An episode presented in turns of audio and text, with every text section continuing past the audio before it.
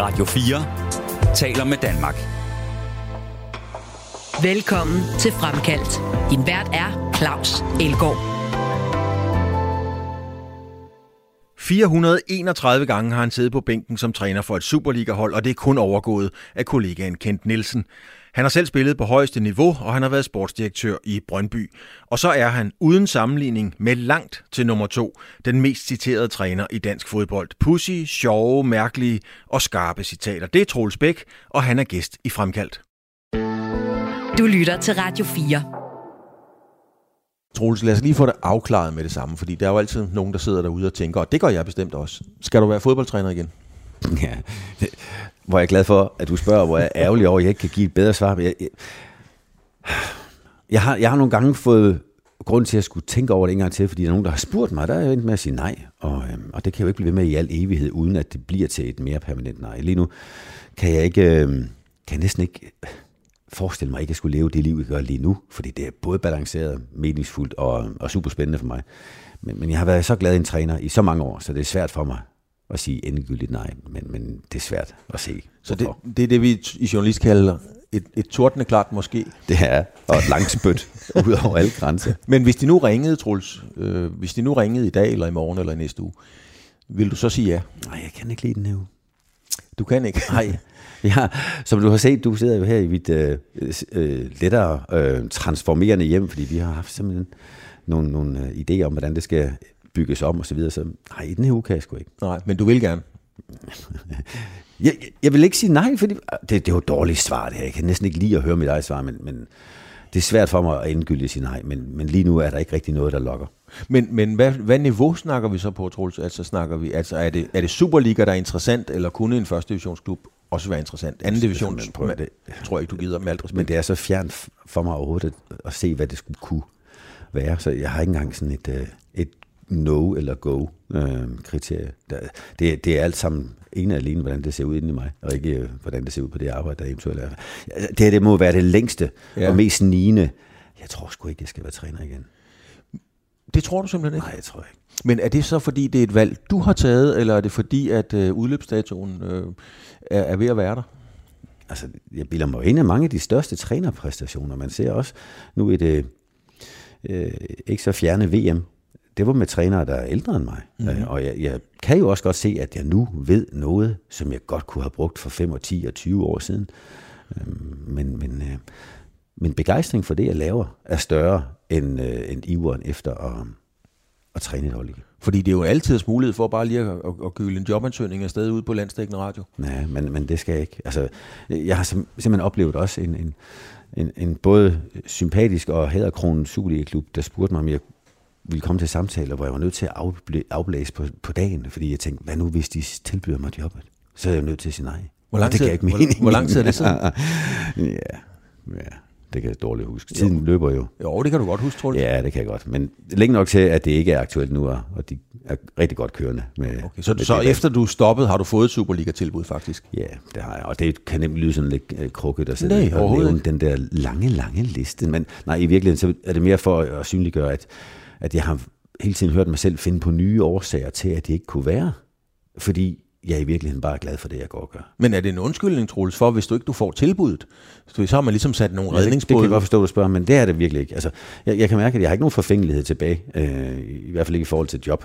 Det er ikke sådan, at jeg tænker, uh, det er flovt, hvis ingen spørger mig, eller uh, det er fedt, at jeg kan sige nej. Ingen af delene. Øh, det har været lige en kende mere besværligt, end jeg brød mig om, når jeg har skulle tage stilling til det. Så, så summa summarum, og uanset hvad folk må tænke om det, ja. det her det bunder en alene i, at jeg har en meget, meget givende hverdag lige nu, som jeg har svært ved at, at skifte ud med noget, med noget andet. Ja, fordi man kan sige, et stenkast, et olympisk stenkast herfra, der ligger FC Fredericia, og jeg ved, hvad du vil sige, de har jo allerede en rigtig dygtig træner og så videre, og det har de helt sikkert også, men de ligger stadigvæk næstsidst, så det kunne jo være et, et reelt bud. Du, du kan jo næsten kigge derover.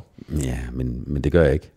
og, og, og det vil også sigende for, for min hverdag, at jeg er kun gæst på fodboldstadion, når jeg enten har haft en opgave, øh, jeg har et par år i træk været med til øh, under divisionsforeningens regi at udarbejde en Superliga-rapport, og der har jeg haft nogle opgaver. Ja.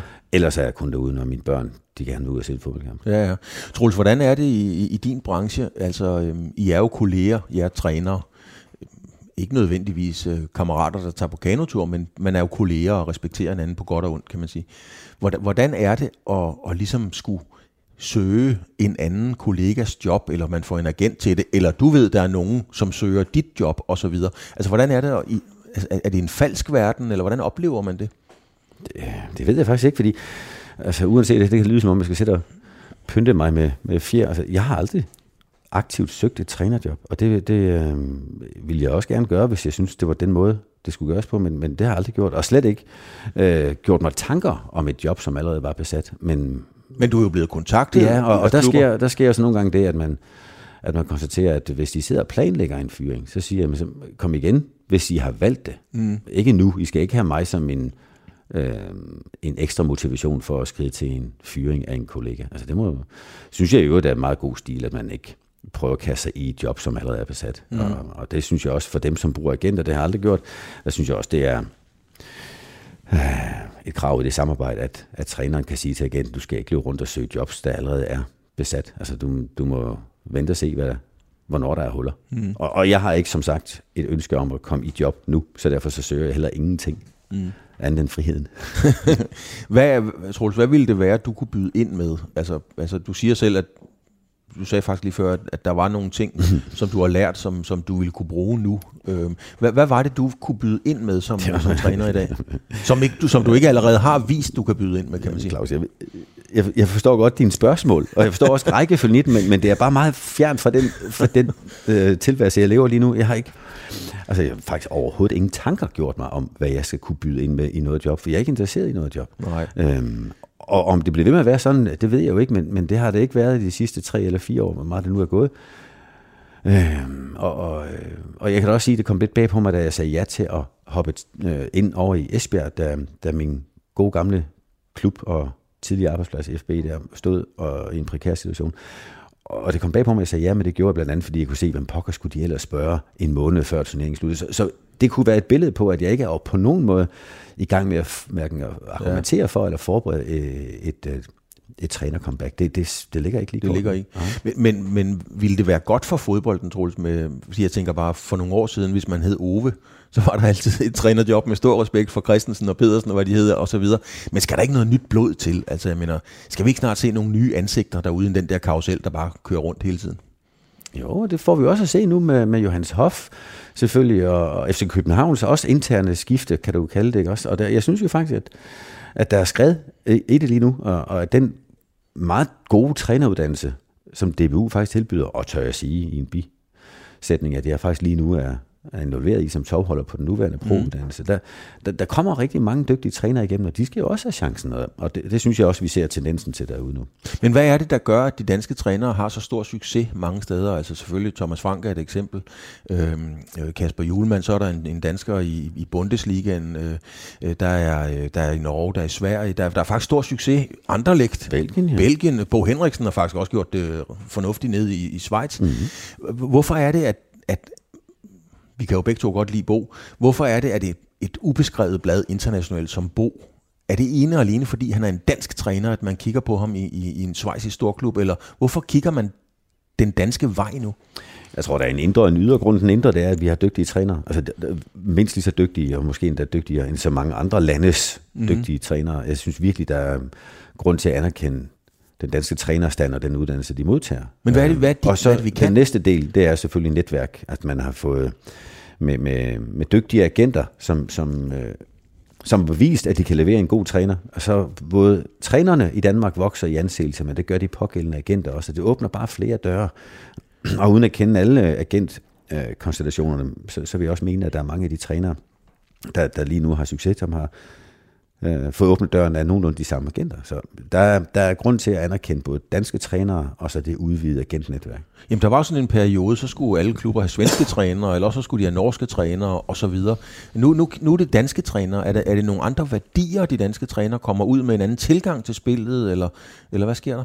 Åh oh, ja, altså jeg kunne godt finde på at hoppe med på hesten der, der sådan ligesom anerkender den, den danske vision som noget ekstraordinært. Jeg ved ikke, om det passer, men lad os da bare de tage en tur på den og sige, jamen, måske er det moderne lederskab, også i fodboldverdenen, som ellers halter en del efter i forhold til, hvad der er på beatet mm. med lederskab. Måske er det også øh, med, med det danske afsæt, som er lidt mere inkluderende end for eksempel det tyske. øh, måske er der også noget i, i det danske ledelsesmindset, som faktisk tilbyder danskere at have mere succes lige nu.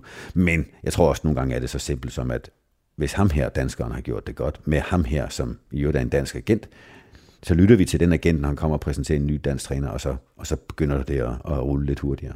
Ja, fordi det er jo en faktuel kendskærning, at der er faktisk rigtig mange danskere udenlands med, med, med trænersucces.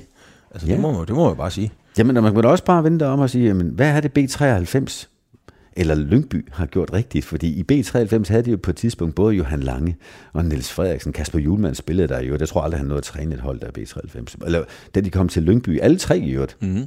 Og Thomas Frank også var der. Hvad er det, de gjorde ved hinanden? Måske, mm. måske skal vi også undersøge det lidt, og det gør jeg så også gerne sammen med øh, en dygtig medforfatter. Vi prøver at se, om vi kan finde ud af, hvad det er, de kunne der. Men øh, måske er det også de små mikrotendenser, altså de rigtige mennesker på det rigtige tidspunkt.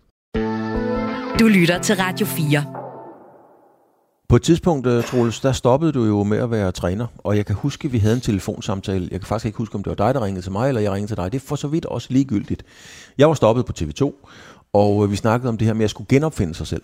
Mm. Og jeg kan huske, fordi det var en samtale, der faktisk gjorde ret stort indtryk på mig, Troels, fordi at øh, jeg kunne høre på dig, at du var sgu lidt usikker på det her med at skulle genopfinde sig selv. Hvad, hvad, hvad er det for en disciplin at skulle genopfinde sig selv? Ja, altså jeg, det, det resonerer mere hos mig ved at snakke om at genfinde sig selv. Fordi genfinde, jeg har lagt mærke til, at, og det kan jeg jo tage hjem til mig selv, men jeg bilder mig gerne ind, at jeg har set det hos andre også, at jo længere tid man, man opererer inden for samme logik, samme fag, øhm, og driver en eller anden form for um, high performance kultur, hvor man gerne vil eksekvere, eksekvere, eksekvere. Det gjorde jeg som træner og sportsdirektør. Mm. Øhm, der kan man ende med at øh, overbevise sig om en logik, som måske egentlig hører miljøet til, eller en anden generation til, eller som måske ikke er så relevant for en selv. Det at kunne genfinde, altså hvad er det i virkeligheden min egen kerneværdier? Hvad er det, jeg i virkeligheden uh, har som grundlæggende overbevisninger? Og er det faktisk det, der gør, at jeg egner mig til det job, træner eller sportsdirektør i mit tilfælde? Mm. Eller går det på, i konflikt med det? Og det at genfinde har for mig krævet, at jeg stoppede det der doing, doing, doing, og prøve lige at give mig et øjeblik med lidt mere being. Altså, det skal du lige forklare. Ja, altså i stedet for øh, en, en arbejdsdag, som jeg kender den, øh, bestod jo meget i at gøre mere af det, jeg plejede at gøre, for at få mere succes. Det vil sige, at jeg sov mindre, jeg spiste dårligere, og jeg arbejdede mere og mere. Og, øh, og kunne nemt glæde mig over 6, 60 øh, timer, 80 timer og enkelt gange 100 timers arbejde om ugen. Øhm, og det er der ikke noget galt i, det kan jeg faktisk trives med i perioder. Men det, der sker, når jeg skynder mig, det er, at jeg bliver ikke opmærksom nok på mig. Og genfinde mig kræver, at jeg lige tager lidt mindre fokus på gøremål, og lidt mere fokus på væremål. Altså, hvad er det, jeg virkelig sætter som mål for min måde at være på? Og jeg kan ikke love, at det gælder for alle, men jeg ser det så tit, at når vi skynder os, så ender vi med at løbe rundt med sådan en papfigur af os selv, som vi håber, de andre de tror på. Papfiguren, som egentlig øh, er den sådan lidt redigerede version af en selv, den som man tror passer til jobbet, eller som andre vil bryde sig om, eller som man helst gerne vil opfatte som. Og den papfigur er jo sjældent helt identisk med det, du i virkeligheden er. Så når du spørger mig den der genopfindelse, og jeg insisterer på at kalde det genfinde mig selv, så er der noget, man lige at, jeg tror også i andre sammenhænge, at nogen, der siger, at sætte yin-benet foran yang, ja. hvor yang jo er mere det dynamiske, aktive udadvendte, øh, udfarende. Men, og, men er det negativt lavet at sige genopfinde sig selv i dine ører? Nej, nej, det har jeg egentlig ikke tænkt over. Øh, det kan det gøre lige nu. Altså genopfinde, det kan lyde som om, at man har øh, udlevet, altså, udlevet den tid, som den anden version havde. Øh, og det er måske slag på ord, Claus. Altså, måske er det i virkeligheden det samme. Altså for mig var det et spørgsmål om ikke at, at komme med en ny identitet. Mm. Altså, i, I mit hjem her, vi har så mange børn, vi har otte her, og syv af dem er drenge, de er ikke mere udsatte end pigen er, men den der ungdomskultur, hvor alle løber rundt og leder efter en identitet, og helst en, som matcher ind i en trend. Jeg ved ikke med dig, vi er næsten jævnaldrende. Øhm, jeg er da kommet til en alder, hvor jeg prøver at gøre mig fri af identiteten, fordi det er sådan en spændetrøje, der begrænser mig i at gøre det, jeg synes er det mest øh, autentiske, og nogle gange bare det mest forventelige. Men var du, var, var du ikke bange for, men var du træt af at blive identificeret uløseligt med fodboldtræneren Troels Bæk? Eller fodboldmanden Troels Bæk? Hmm. Altså, jeg var i hvert fald mere optaget af, at jeg selv begyndte at hoppe på ideen om fodbold Troels. Mm. Og jeg bilder mig ind, at, og det, ham kan jeg godt lide, altså, og uagtet hvad folk ellers kan synes om den version af Troels, så, så jeg synes faktisk, at han var okay. Der var mange, godt, mange gode ting at sige om ham, men jeg er jo meget mere end det. Og det at kunne gå i graven med oplevelsen af at have prøvet, hvad jeg kan uden, altså ude i en anden virkelighed, end den der lille boble, som fodboldverdenen er, den er så fristende for mig. Øh, så det er svært for mig at springe tilbage i boblen, og så gøre mere af det, jeg kender. Mm. Hvis jeg skulle gøre noget igen ind i boblen, så skulle det være på en helt ny og, og revurderet måde, fordi jeg vil ikke tage skri, tre skridt tilbage, eller hvad hedder det, i Ludo, blive slået tilbage til start, og så, og så fortsætte, hvor jeg slap. Jeg, jeg, jeg synes, jeg er noget mere opdateret version af, af mig. Jeg, jeg, jeg tænker på noget, tror jeg, fordi jeg kan faktisk rigtig godt lide billedet af den der papfigur, som du selv bringer på banen, som, som er et symbol på den, man er, eller den, man tror, man er, og alt det, du, du sagde. Hvis man så løber med den papfigur, billedligt talt, og løber lidt for længe, bliver man så en karikatur af sig selv? Mm, det kan man nemt blive, ikke? Det kan man, altså, man ender med at tro på den, eller vende sig til den, eller... Øhm, så derfor så har jeg godt hjulpet af min, min lidt mere begavede hustru end jeg selv. Øhm, lånt den her sætning, som, jeg ved ikke hvorfor den er på engelsk, den går sikkert også på andre sprog, men, men question your beliefs. Stil nu spørgsmålstegn ved dine grundlæggende overbevisninger, for at tjekke op på, om det er dine egne. Jeg, jeg elsker den her historie. Hun har fortalt mig den, jeg har så sidenhen hørt den andre steder fra også. Øhm, måske kender du den også med, med hende, øh, der er på besøg hos veninden, der laver mad, og veninden vil lave steg, og starter med at skære enderne af stegen. Og så spørger gæsten, Hvor, hvorfor gør du det? Og så siger veninden, det ved jeg ikke. Det har vi altid gjort. Det gør man da. Det gør vi da i min familie. Ringer til sin mor og spørger, hvorfor gør vi det, mor? Og så siger moren, det ved jeg sgu ikke. Ring til mormor. og så endelig med at ringe til mormor, som så siger, det gør man da heller ikke. Det er bare fordi mit fad dengang var lidt for lille. Og så ender man med at overtage hinandens overbevisninger. Nogle gange er det i sin familie, nogle gange er det det nærmeste miljø, og nogle gange er det sin arbejdsplads logik. Og jeg har jo tilpasset det, som kunne have været så mange andre ting. Jeg kunne sgu da have været blevet alt muligt andet end fodboldtræner. Jeg har jo tilpasset min logik en fodboldverden, hvor, hvor næste kamp selvfølgelig altid er den vigtigste i sæsonen, og hvor hver træning øh, har et fokus, som gør, at jeg må sige til min kone, øh, du skal lige vide, hvis du skal føde på træningstider eller kampdag, så kan jeg desværre ikke være med til fødslen. Og det fik jeg så at vide, var helt uacceptabelt, men hun fødte jo et fast tirsdag, hvor jeg er træningsfri. Det synes jeg er dybt imponerende, men så, summen af det er egentlig bare, at man ender med at tage form af det, man, man, man arbejder hen imod. Altså, og målsætning er jo en kvalitet. Sport lever ikke uden der er en målsætning, men målsætning har også at blive den form, man passer sig ned i. Øhm, og det er okay, men hvis man nu en gang imellem er nysgerrig på, hvad der ligger uden for den form, mm. det var jeg, mm. så er man nødt til at bryde med målene, og det gør jeg jeg, jeg, jeg har jo mine spørgsmål på computeren, jeg tror, jeg scroller lige langt ned, fordi, fordi at, øh, nu kommer vi nemlig ud i, no, i noget helt andet, som, som jeg tænkte, ah, det når vi sgu nok ikke, men ved du hvad, det gør vi faktisk lige nu. Fordi med alt det, du sidder og fortæller her, så tænker jeg bare, at du i virkeligheden ikke bare, ikke bare fordi det elsker jeg selv, jeg har en One Love tatovering, jeg elsker at sidde og, og være en gammel, et gammelt blomsterbarn på et eller andet niveau. Troels, at du i virkeligheden sådan et blomsterbarn med, med alle de ting, det indebærer, sådan et, et 60'er flower powerbarn. Mm. Det kan det godt være. Jeg kigger ned af mig selv, som vi sidder her. I, jeg har sgu Bordeaux striksokker på uldsokker. Ja. Det, her, det, er ikke, det er ikke standard, skal du lige vide. Og en eller anden, noget misfarvet, elgammel udtrådt striksvenner. Men, ja, som, kunne, som jo sagtens skulle gå på Woodstock Festivalen uden ja, problem. ja, det kunne den. Den har dog været vasket siden. øhm, nej, jo, måske. Altså, jeg kan da sige, mit, mit ophav var ikke, mine forældre var ikke 60'er blomsterbørn. Øhm, jeg er så født i 66, så jeg kunne godt have nået det.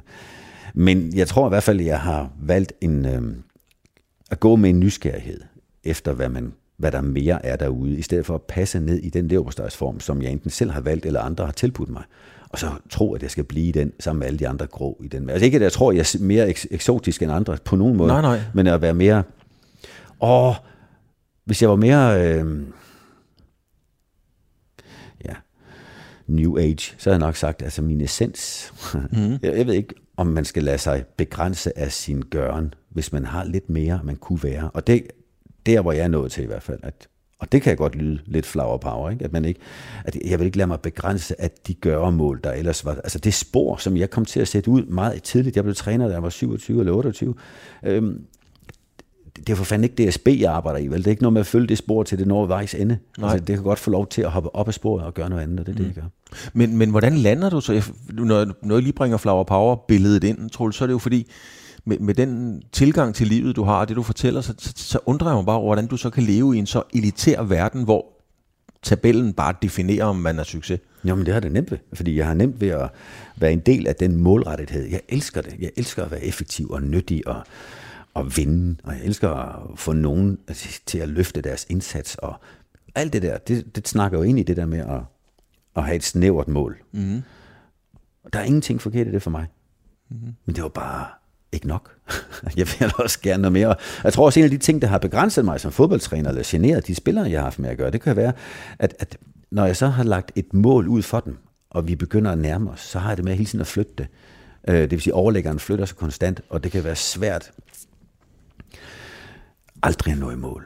Mm. Det kan være svært for fodboldspillere hele tiden altså, arbejde med... Øh, jeg tror, Helle Heins motivationsteori, øh, og hun er virkelig interessant, og jo sjov, med, med primadonna, øh, primadonna-ledelse. Måske er jeg det, hun i den kategori kalder primadonna, ikke den der nødvendigvis selvoptaget barmfære solist, sopranen til sidst i, i hele arien der, men, men, men mere den, der hele tiden forsøger efter at, altså, at løfte overlæggeren for, hvad der hele tiden har været muligt her.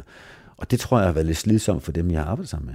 Hvordan slidsomt? Jamen, at det, det ene øjeblik siger, at det er der, vi skal nå hen, og så inden vi er nået derhen, skynder mig at bygge et nyt lag på, sådan så de, altså, glæden over at være god. Jeg kan huske en situation øh, med OB, anden gang jeg trænede OB, sammen med knaldhammerne dygtige Claus Rasmussen, som, som medtræner, vi var to.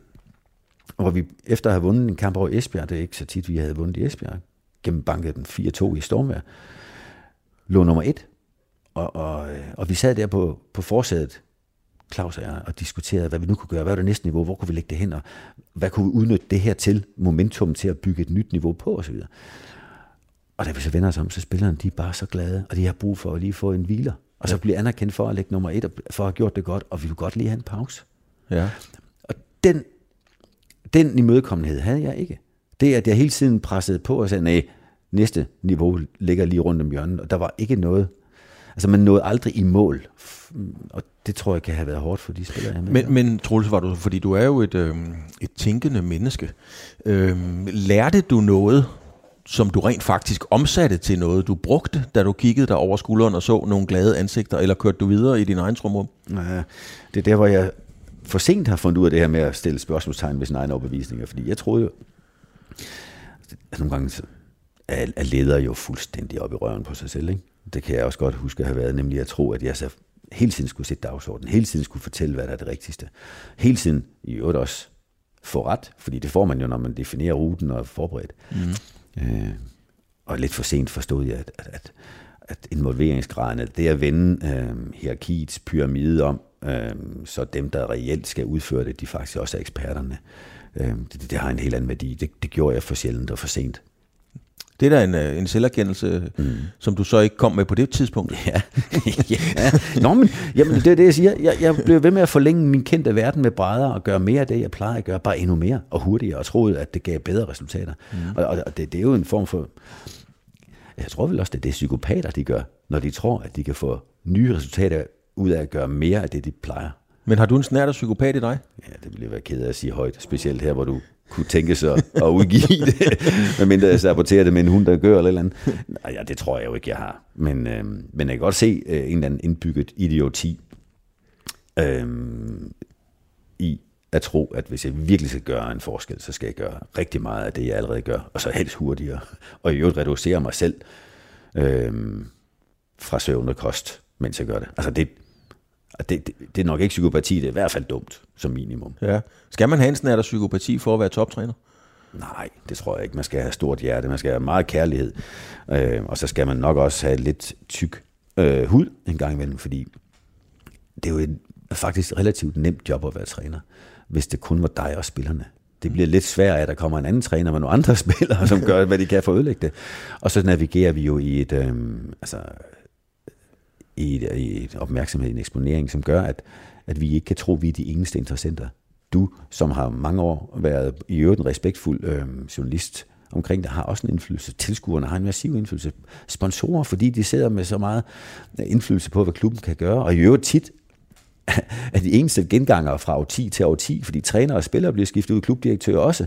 Men det er meget tit det der erhvervsnetværk, som er den egentlige kontinuitetsbærer i mange fodboldklubber. Så, så de har jo massiv indflydelse, og det skal man, det skal man kunne navigere i. Øhm, den mest eksponerede arbejdsplads i Danmark, det er jo fortsat hverken Novo Nordisk, Mærsk, Lego, Kongehuset eller FC København. Det er jo Brøndby. Ikke fordi jeg skal fremhæve Brøndby, men det er bare, på trods af, at vi jo ikke har været så dygtige til at vinde noget, i hvert fald ikke i min tid, øhm, så er den mest eksponerede arbejdsplads. Mm-hmm. Og det betyder, at fodbolden er en top eksponeret arbejdsplads. Selvom vi er en lille bolsjebutik, der omsætter for bitte, bitte, bitte små beløb sammenlignet med, ja nu sagde jeg lige Mærsk, Mærsk og deres horrible 206 milliarder i overskud efter skat. Mm. Jeg lægger mærke til, Troels, at når du siger Brøndby, så siger du vi. Jamen, det gør jeg også som OB og Silkeborg, og også som Esbjerg. Okay. Og en gang imellem, og det er lidt, jeg må bare sige lidt sjældent om, om FC Midtjylland, for der vil jeg have stusset over, at jeg sagde det, men, men dem har jeg jo trods alt været både glad træner for, og ikast under sammenslutning med Herning til FC Midtjylland, så det burde jeg vel også sige. Horsens og Viborg også. Ja. Okay, så det var ikke, det var ikke vi, vi. Det var bare et, den måde, du omtaler dine øh, tidligere kærester på, kan man sige. ja, ja. Troels, øh, du, du siger jo nogle ord, øh, som, øh, og det er jo sagt med stor respekt for Superliga-spillere og mange andre sportsfolk, men de kan sgu ikke forstå, hvad du siger. Jo, ikke, når du, ikke når du siger sådan noget, som du siger i det her program, for eksempel. Nå. Har det været et problem? Det har jeg hørt så mange sige. Ja. Og, og der går vel ikke, hvad det siger, 50 millioner fluer kan ikke tage fejl. Det er nok en lort. um, det var Kramer mod Kramer. ja. Det var faktisk en gammel ja, film. Det kan du huske. Dustin, var det ikke Dustin Hoffman? 1980. 1980, ja. Eller sådan noget. ja. Vi er gamle mænd, Claus. Vi er gamle mænd. jeg skal ikke sige, at jeg altså, altid er blevet forstået, specielt ikke sådan, som jeg gerne ville forstås. Men jeg tror ikke, du skal underkende, at, at de eneste mennesker, jeg har snakket med, siden jeg var 18, det er fodboldspillere. Ja. Både som spiller og som træner. Det er jo dem, jeg har gået op af hele min dag, hele mit liv. Jeg, de, de sidste par år her, at jeg ikke omgiver mig med fodboldspillere.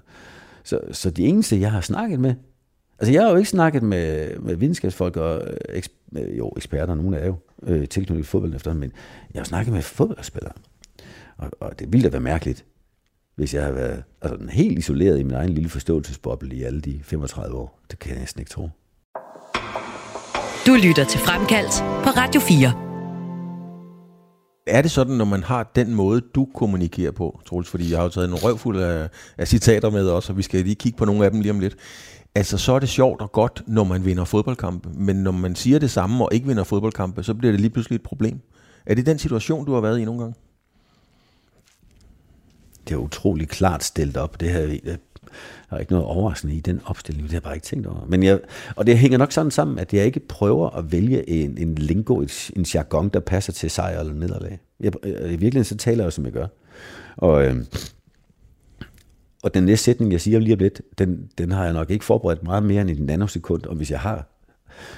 altså, nu lægger jeg så flere alen til det, du snakker om her, ikke også? Øhm, gode Ole få Kirkeby professor emeritus, har opfundet et ord, som jeg ved nu får dig til at tænke, at ingen forstår, hvad Troels snakker om. Men han snakker om translokutionalitet. translokutionalitet. Ja. Og det vil sige, at nogle gange så opdager man først, hvad man virkeligheden mener, mens man siger det. Det, det oplever jeg tit. Altså jeg kan da sige, at indtil videre har jeg sagt sætninger til dig, som jeg ikke har skænket øh, to sekunders forberedelse, men som er det, der bliver ordene på de tanker, jeg når at tænke. Og sådan har det også været i fodboldsammenhæng. Og hvis det har virket lidt patetisk, når vi har tabt, ja, så har det været lige så lidt mål, som det har været at være øh, komisk fjollet, eller hvad det har været. Men er det, er det gangbart, Troels, i sådan en meget stringent verden? Ja, det er det jo så åbenbart, fordi du er en af de trænere, der har flest Superliga-kampe nogensinde, så, så noget gangbart må det jo være. Men, men er, det, er det en form, der, der passer til det der med, at det er jo ikke sværere end at se, hvor mange point man har for hvor mange kampe, og hvad nummer man ligger? Altså, jeg har aldrig nogensinde troet, at tale kunne ændre stillingen, eller få ændret folks opfattelse af stillingen. Det har jeg aldrig. Men nogle gange har jeg synes, at når nu vi skal snakke, altså, når nu vi vælger at bruge en time her på at samtale, i stedet for bare at stå og være to tabeller, mm. der larmer i sin tydelighed, ja.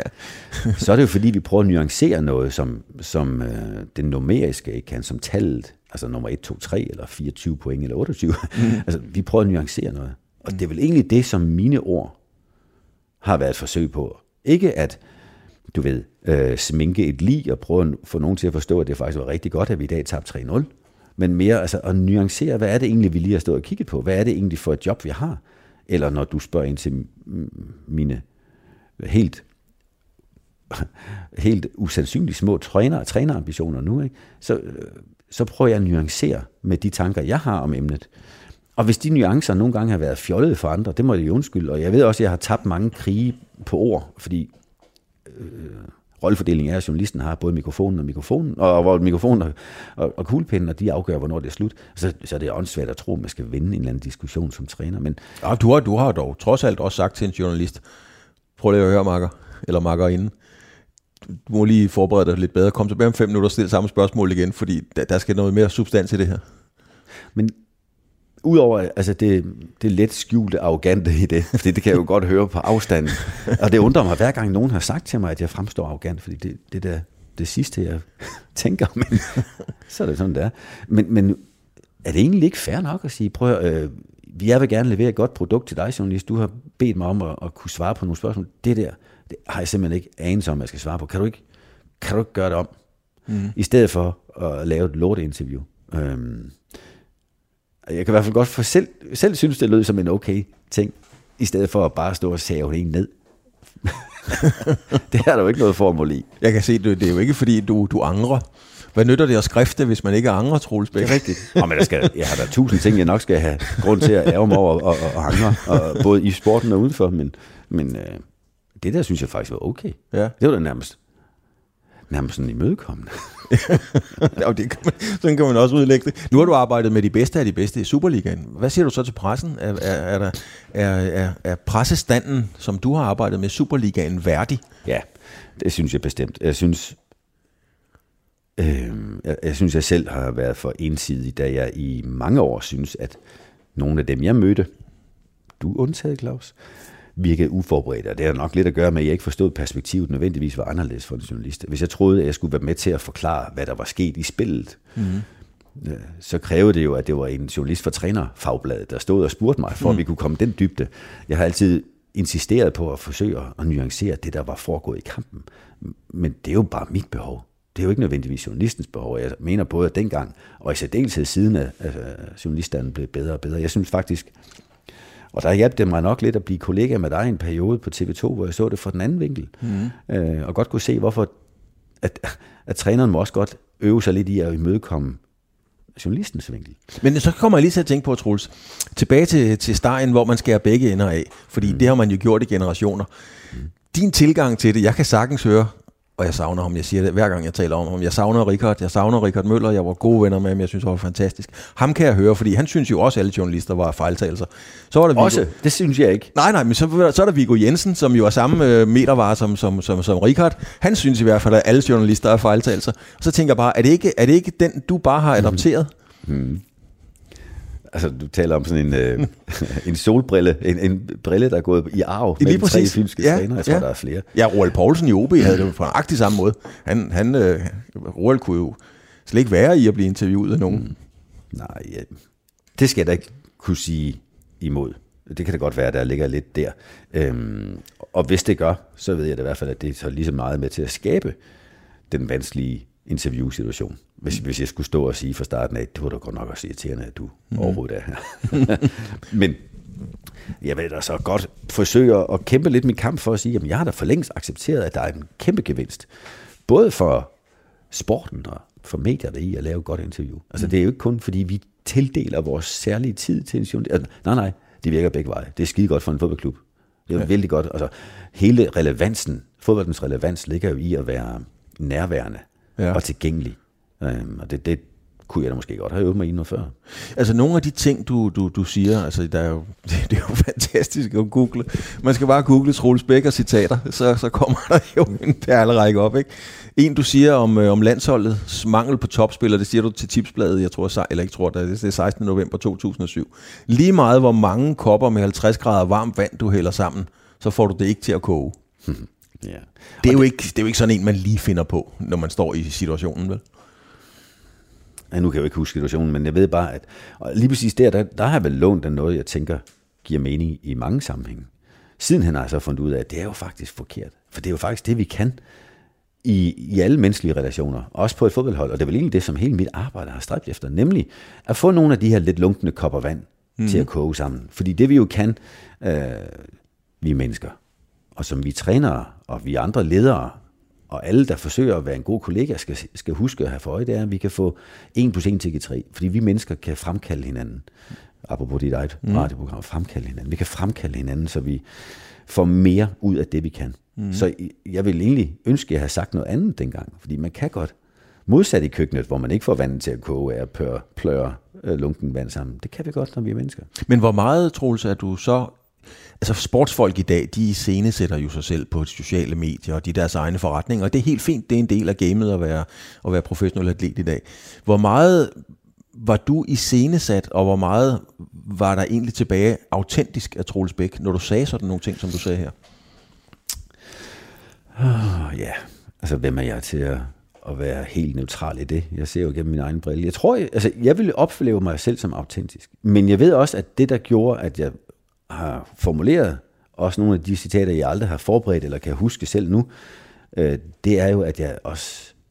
Øh, altså, jeg er jo ikke Michael Laudrup, som er blevet interviewet milliarder gange. Jeg er jo bare en af de sådan, middel, middelmådige fodboldoffentligheder. Øh, Men det går nok tit, man skal sige noget. Og så får jeg ikke kede min røv i laser. Så tænker jeg, hvor, hvordan kan jeg holde mig selv i live med det her? Og så var det ikke for at lave jokes, eller være øh, stand-up, eller øh, lave one-liners. Altså, det var på ingen måde det, der var målet. Men det er bare, det er, jeg, jeg, jeg bliver træt af at sige de samme sætninger to gange i træk hele tiden. Mm. Men, men når, du, når du så siger nogle ting, jeg har også fundet en her, øh, øh, hvad kan vi tage? Vi kan tage, vi kan tage denne her. Det lignede længe en 0-0-kamp, fordi vi var impotente og havde en metroseksuel boldmassage, som var kønsløs hen over midten. Det siger du til DR-sporten, efter I har tabt 4-0 i november 2010. Ja, der er nok lade mig rive med af det ene ord, så tog det det næste, ja. eller tredje eller fjerde. Øhm, men det, det er jo ikke noget med, jeg går ikke rundt og holder taler for mig selv, og så laver den der øh, samme, sammenhæng af ord, men det kan godt være, det kan godt være, at det ene ord ført til det andet. Det, det må det have gjort, ja. Men så noget som det her, det kunne du ikke have sagt i dag. Så er du blevet lynchet på torvet i Vendsyssel, altså. Ja, ligesom jeg faktisk ikke for så lang tid siden blev forholdt et andet citat, jeg heller ikke kunne huske, men det var i forbindelse med, der var en diskussion, har jeg lavet mig belære om, om, hvor der, om der er for få ledere i dansk fodbold, hvor jeg fik sagt, ja, ja det er der, der er langt flere ikke-ledere end det. Og, og der fik jeg at vide, det, det, det var simpelthen, øh, det var ikke i orden. Nej. Det var anstødeligt. Er du, er du har forståelse for, at det ikke er i orden? Ja. Ja, altså, respektløshed hører ingen steder hjemme, og hvis det kan opfattes som respektløs, så må jeg virkelig beklage. Men, men hold da op, hvor kan det også blive, altså tæpperenset, benzin, plet fjernet, alt det vi går og gør, og så bliver det så sterilt til sidst. Jeg har ikke et ønske om at være hverken lummer eller respektløs, men, øh, men, du, men der må også være plads til lige at, at, at, at boldre sig lidt. Ja, ja, men du går jo ned ad den øh, vej mange gange, fordi du siger jo blandt andet om, øh, om, om, øh, om øh, Jimmy Fall, som jo mildt sagt godt kunne sparke bolden ind. Han, der siger du, vi lever jo i et østrogenhelvede, hvor vi nærmest skal kysse og kramme hinanden. Det er lige før fodboldspillere skal have barselsårlov. Fodbold er en mandfolkesport, og han spiller som et mandfolk. Den, var den havde altså også fået bøvl for i dag. Ja, det havde jo... og man bliver jo klogere og rundere og sådan noget der. Og Altså, jeg, jeg tror, at det der, hvis jeg skulle gentage nu, ikke at lave nye sætninger, men, men jeg tror, at det er jo blevet en kliché, at det er en mandfolkesport. Og, men, men klichéen er jo, at mandfolkene så er på en bestemt måde. Og der er fodbolden jo ikke så hurtigt til at udvikle sig i trit med, med samtiden. Nu vil jeg jo godt kunne have set, at, at jeg både i det der udsagn og i livet som sådan nok har været relativt ubalanceret i det, jeg forstår nu hedder maskulin-feminin spektrum. Mm. og, og, og det må jeg jo gøre noget ved, og det gør jeg. Men gør du det, altså, gør du det fordi, at det man bare er nødt til, jeg har selv måttet lave mange ting om, jeg har sagt i offentlige medier, og den måde, jeg tiltaler kolleger og andre på. Jeg har også set i øjnene, jeg skulle bare nødt til at lave nogle ting om, færdig arbejde. Laver du det om, Troels, fordi du har forståelse for, at det skal laves om, eller fordi, at det er bare nødt til?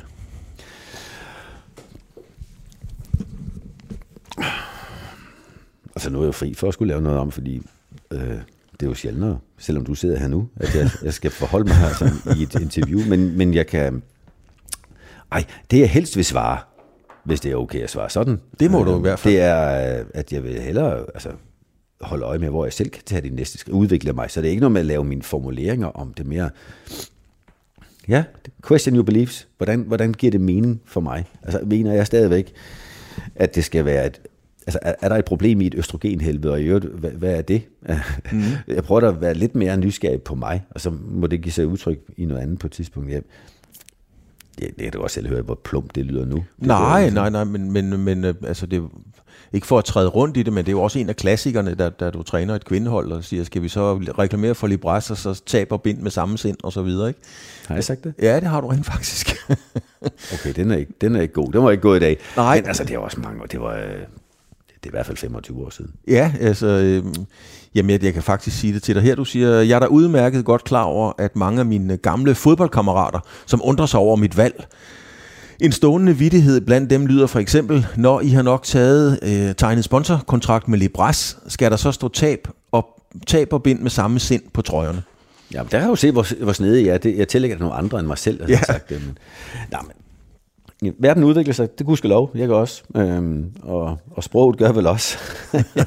Du siger det jo til, til politikken i 1997, 25. april, da du bliver dametræner i Hjorts og EU. Hmm. Så den, øh, den står der. Men det skal vi ikke fortabe os i, Troels Bæk. En ting, som øh, vi skal, vi skal tage et billede af dig, fordi det er nemlig en del af programmet. Shit, mand. Og det er kun dig og mig, som øh, får det at se. Nå, det er godt. Så det, er, så det er egentlig ikke så meget, hvordan du ser ud, Troels, fordi det vil jeg rigtig gerne fortælle. Øhm, jeg har jo altid synes, at, øh, og det har altid irriteret mig, hvorfor du altid står så pivskarp, mand. Du ligner altid en, der bare er i topform. Altså det, og det har jeg altid undret mig over. Jeg, det er misundelighed, der, der taler nu, Troels. Du sidder her, du har dine Troels Bæk-briller på, du har den her øh, øh, trøje, sweatshirt på, og du øh, ligner jo en mand, øh, i balance. Men det ved jeg ikke, om du er. Hvad er det for en mand, der sidder her? Hvor, i, hvor er du nu i forhold til, hvor du havde troet, frygtet, håbet, drømt om, du måske ville være for 10 år siden? Øh, wow. Ja, et sted, hvor, hvor nysgerrigheden har drevet mig, og, og stadigvæk får lov til at skubbe mig. Mm. Øh, og nysgerrigheden efter, hvad der ellers er, end den logik, jeg kender. Om det gør mig til balanceret? Jo. Jeg kan i hvert fald konstatere, at jeg har... Altså, vi sidder her en formiddag. Mm. Jeg kan huske, og det er meget sigende, jeg kan ikke huske, hvilken dag det er. Men, men i hvert fald har vi en... Det tir, nej, Det er tirsdag. tirsdag. Ja. Øh, hvem ellers kan sidde tirsdag formiddag og, og se relativt øh, morgen træt ud og, og, og, og, og, slippe afsted med det. Altså det jeg, jeg har en hverdag, som er, er drevet af nysgerrighed og, og relativt meget balance, og jeg kan ikke sige, at jeg har travlt, men jeg laver hele tiden noget, som jeg synes er sjovt, inklusiv det, vi gør nu. Øh, Jeg ved ikke, om man kan se det på det billede der. Jeg håber også, der er meget modlys, men Der, der er modlys. Ja. men Er, er du et privilegeret menneske? helt, helt enormt. Helt Helt, enormt. helt enormt. Ja. Ja. ja. Og det er jeg, fordi jeg er i, i rigtig gode relationer. Jeg tænker sig at have otte børn, som en til anden sagt højt, tydel, øh, højt, højt og tydeligt, så, så, så holder de af mig. Og jeg elsker dem. Mm. Og jeg har verdens skønneste kone, der i øvrigt, mens vi sidder her går og sætter vores hus i stand. Wow, så må godt tage en time med. Jamen altså hun, øh, ikke, ikke hun, er det, det var slet ikke, det var, det var helt en fejltagelse, en fortalelse, det er slet ikke noget med hun at gøre. Men den situation, du er i nu, Troels, er det noget, man skal, øh, det er vel noget, man skal gøre sig fortjent til? Og du har været ja. meget ydmyg og sige, at jeg er jo bare en simpel træner, jeg er jo ikke akademiker. Du taler dig selv ned nogle gange, men, men den situation, du sidder i nu, den har du vel bare sparet sammen til? Øhm, når du siger spare sammen, så skal jeg straks... Jeg, jeg understrege- tænker ikke Nej, økonomisk, nej, lige jeg præcis, tænker, det er- det billedet. Mit und, ja, nu skal jeg prøve at gøre det til præcis mit, mit ønske har været, at, at jeg ikke blev smallere og smallere og smallere med årene, fordi så var der færre og færre ting, jeg ville kunne gøre med glæde. Smallere i den forstand, at der kun var én virkelighed, jeg kunne lide og jagte. Mm-hmm. Det kunne være målrettigheden i fodbold. Men, men at jeg undervejs hele tiden forsøgte at være nysgerrig på, hvad ligger der lige ved siden af, og lidt udenfor igen øh, i synsfeltet. Og det er det, jeg prøver at sætte i spil nu, fordi nu, nu snakker jeg meget, meget lidt om fodbold. Jeg snakker rigtig meget om samarbejde og ledelse. Jeg er rigtig glad for at kunne være mentor for, for enormt dygtige erhvervsledere, øhm, ligesom jeg laver lederkursuser, og det hedder det kursuser, det tror jeg ikke. Kurser? Men, ja, det hedder det. Og, øh, og på den måde, så, så har jeg jo lånt af den opsparet øh, mere værdi, der har ligget uden for mit direkte fokusfelt. Mm. Og, og det tror jeg giver mig mening, og jeg håber, andre mennesker også en gang imellem opdager, at de kan så meget mere end deres primære arbejde. Altså det meget mere gør jo, at der kommer en rumklang i dit eget liv, og der kommer en, en, en mulighed for at være mere end den der smalle papfigur. Og det er det, jeg prøver at sætte i spil. Øh, og det kan være... Jeg, nogen har spurgt, er det ikke svært? Er det ikke, skal man ikke være modig? Jeg tror, der er to-tre ting, jeg vil sige om det, nu, nu hvor jeg selv spørger mig. det, ene, det ene, det er, jeg oplevede det som mere modigt, nærmest farligt, at blive ved med at gøre det samme, som jeg altid har gjort. Jeg, jeg bilder mig ind, at jeg godt kunne have været fodboldtræner endnu. Jeg kunne godt have været i fodboldverdenen. Jeg kunne måske endda også være med til at gøre øh, et godt stykke arbejde. Mm. Så det er jo ikke, fordi jeg ikke kunne have været der, men nysgerrigheden efter, hvad der mere er til mig, øh, den var vigtig. Og så, så det mod var egentlig ikke så stort, det var mere modigt skræmmende at blive ved med at gøre det samme. Den anden ting, det kan godt være, at jeg ikke havde handlet på det, hvis jeg var alene, men, men jeg tror, det kræver nogle gange tosomhed eller mersomhed. Mm. At kunne tage det skridt og, og ture og gøre det, og så i øvrigt have nogen, der bakker op og siger, det kan du godt, det kan du godt. Og sådan er jeg gift. Ja, ja. Men, men det er jo en, mange gange er det jo en ærlig sag. For mit eget vedkommende, Troels, jeg meldte mig ud af, af journalistikken i nogle år, fordi jeg, var, jeg havde været der lige så mange år, som du har været øh, fodboldtræner, øh, og tænkte, nu skal jeg bare noget andet. Og det er noget lykkedes, og noget lykkedes slet ikke. Men da jeg så kom tilbage på en redaktion, det var på Radio 4, allerede på anden dagen, der opdagede jeg, hvor meget jeg havde savnet det. Ikke så meget det der med at være på og sådan nogle ting, det er fint nok, men, men, men, men det redaktionelle, sidde med nogle kolleger, få noget til at, at vokse og så videre. Mhm. Er det ikke en ærlig sag for dig at bare komme til den samme konklusion, jo. du savner sgu omklædningsrummet? Jo, altså. jo, jo. Og, og det er jo ikke maligt og comfort zone i sig selv at være glad for det, man har øvet sig i. Altså det er jo okay. Og, og den glæde har jeg jo stadigvæk, at jeg ved, at det vil kunne gøre mig tilpas at komme i et omklædningsrum. Men jeg synes bare, at glæden ved at prøve at gå ind ad de andre døre, end lige omklædningsrummene, øh, den er så stor. Og så, så, så stimulerende, så jeg ved godt, hvad der er inde bag omklædningsrumsdøren. Og der er både glæde og, og, og store øjeblikke, men jeg kender den. Du kender dem? Ja, altså, så, og, og nysgerrigheden efter de andre døre, som jeg ikke nødvendigvis kender på bagsiden. Altså, ja, men, men hvor jeg, mange døre skal du åbne, før du ligesom øh, falder, ikke falder, falder til ro, fordi du, der er jo masser af ro på dig, men hvor mange døre skal du åbne, før du øh, er tilfreds, kan man sige? Ja, bare en af gangen, tænker jeg. Og så ved jeg jo ikke, hvad der dukker op på den anden side af den, men jeg konstaterer, at da jeg sagde, nej, nu vil jeg dyrke endnu mere samarbejde og, og ledelsesperspektiv, så blev det til både podcast, og så blev det til kursus, og så blev det til vandretur Bornholm rundt, og så blev det til mentoring, og så blev det til træneruddannelse. Og, og, og om det er en dør, eller det er rigtig mange, der bare følger efter hinanden, det ved jeg ikke, men en dør ad gangen, tænker jeg. For ellers er du... Det der med, åh, oh, det bliver en kæphest, og den har jeg måske, nu kan jeg godt høre ord, som jeg har tænkt før. Nogen tror i Danmark, at når vi ja, eller hylder det hele menneske, så betyder det, at man skal gøre det hele. Og det betyder, øh, bliver meget ofte til, at man gør det hele halvt. For mig er det hele menneske, det er, at man er fuldt til stede, helt nærværende, og gør den ene ting, man har sat sig for at være midt i nu, men er nysgerrig nok til at så gøre det næste bagefter, med lige så meget fokus. Øhm, men, men, det er det med menneske. Men Troels, i den verden, vi lever i nu, så om, om det er snowflake-generationer, eller jubier, eller hvad, ja, de er jo så nok uddøde. Men, men det hele menneske, er det ikke en illusion? ja, det håber jeg ikke, fordi jeg synes jo, at det hele menneske betyder, at man involverer sig helt i det, man lige står i nu. For eksempel vores snak, mm. samtale. Øh, det ændrer sig bare ikke på, at bagefter skal jeg bruge hele mit menneske, hele min nærvær, hele min opmærksomhed i noget andet. Og, og, og det, der kan måske, og det kan da være, at vi bare anklager nogen, som ikke er her, men det der engang synes jeg var udtryk, når man var det hele menneske, så ville du være fodboldspiller samtidig med, at du gik til bogbinderkursus. Øh, og det er okay, men bare ikke, hvis du sidder til bogbinderkursus og tager afstand fra det, du var, da du var til fodbold, eller hvis du sidder til fodbold og tager afstand fra det andet. Altså det der med at være fuldt engageret, fuldt nærværende, det kalder på det hele menneske, og så synes jeg faktisk ikke, det er en kliché, så synes jeg, det, eller en illusion, så synes jeg faktisk, det er, det er lige præcis meningsfuldt. Jamen, man, snak, man taler så meget om det her med, med det hele menneske, og fodboldspillere skal være hele mennesker, og det skal judokæmper og bueskytter så i øvrigt også. Men kan man være et helt menneske, og så blive en af verdens bedste? Mm. Nej, der er en udfordring der. Fordi der kræves en så stor ubalance i, på vej mod det sublime. Altså, jeg tror på, at man virkelig skal være, være parat til at ofre meget af sig selv i det afgørende øjeblik for at kunne sætte sig igennem og vinde. Når det så er sagt, så tror jeg ikke, der er nogen udvikling hen mod et mål, der er det tab værd, at man reducerer sig, reducerer sig, reducerer sig. Og det var det, jeg ville gøre op med, da jeg sagde nej tak til at, at fortsætte som fodboldtræner, fordi jeg synes, jeg reducerede mig for at kunne blive mest mulig fodboldtræner. Mm. Til sidst her, Troels, øh, altså, øh, der er den her curling-generation af børn, og, og så, så er der det, som bliver kaldt snowflake-generationen. Det er sådan de her små, smukke snifnuk, som er meget lidt resiliente, er jo et godt ord. Øhm, kan, kan, med den generation, dem der kommer ud på fødestuerne i dag, kan de overhovedet klare at spille i Superligaen? Og der er stadigvæk langt fra Superligaen til Manchester United og Champions League. Der er langt.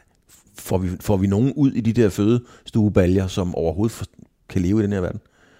Det, tror, det synes jeg. Altså, nu, jeg er jo gammel nok til at have set flere generationer af fodboldspillere. Øh, og, og jeg må konstatere, at de, de unge nye, de har så meget drive og så meget mere power, end jeg ellers synes, jeg kan huske tilbage i tiden, hvor man måske netop gjorde det hele halvt. Mm. Så, så det drive, det, det synes jeg ser helt ekstremt godt ud. Og hold da op, hvor kan de motiveres for at gøre noget. Det der selvfølgelig er bagsiden den øh, medalje, det er, at det ser ud til at være med den forventning, at de skal være unikke hele tiden, og skal opfattes som unikke, og skal være helt særlige, og en del af noget særligt. Og den forstyrrelse kan jo godt koste nogen øh, deres begejstring ved at, at være en del af et team. Og, og, og du kommer ikke til United, eller Barcelona, eller andre steder, hvis ikke du kan være en dygtig teamplayer. Du lytter til Radio 4.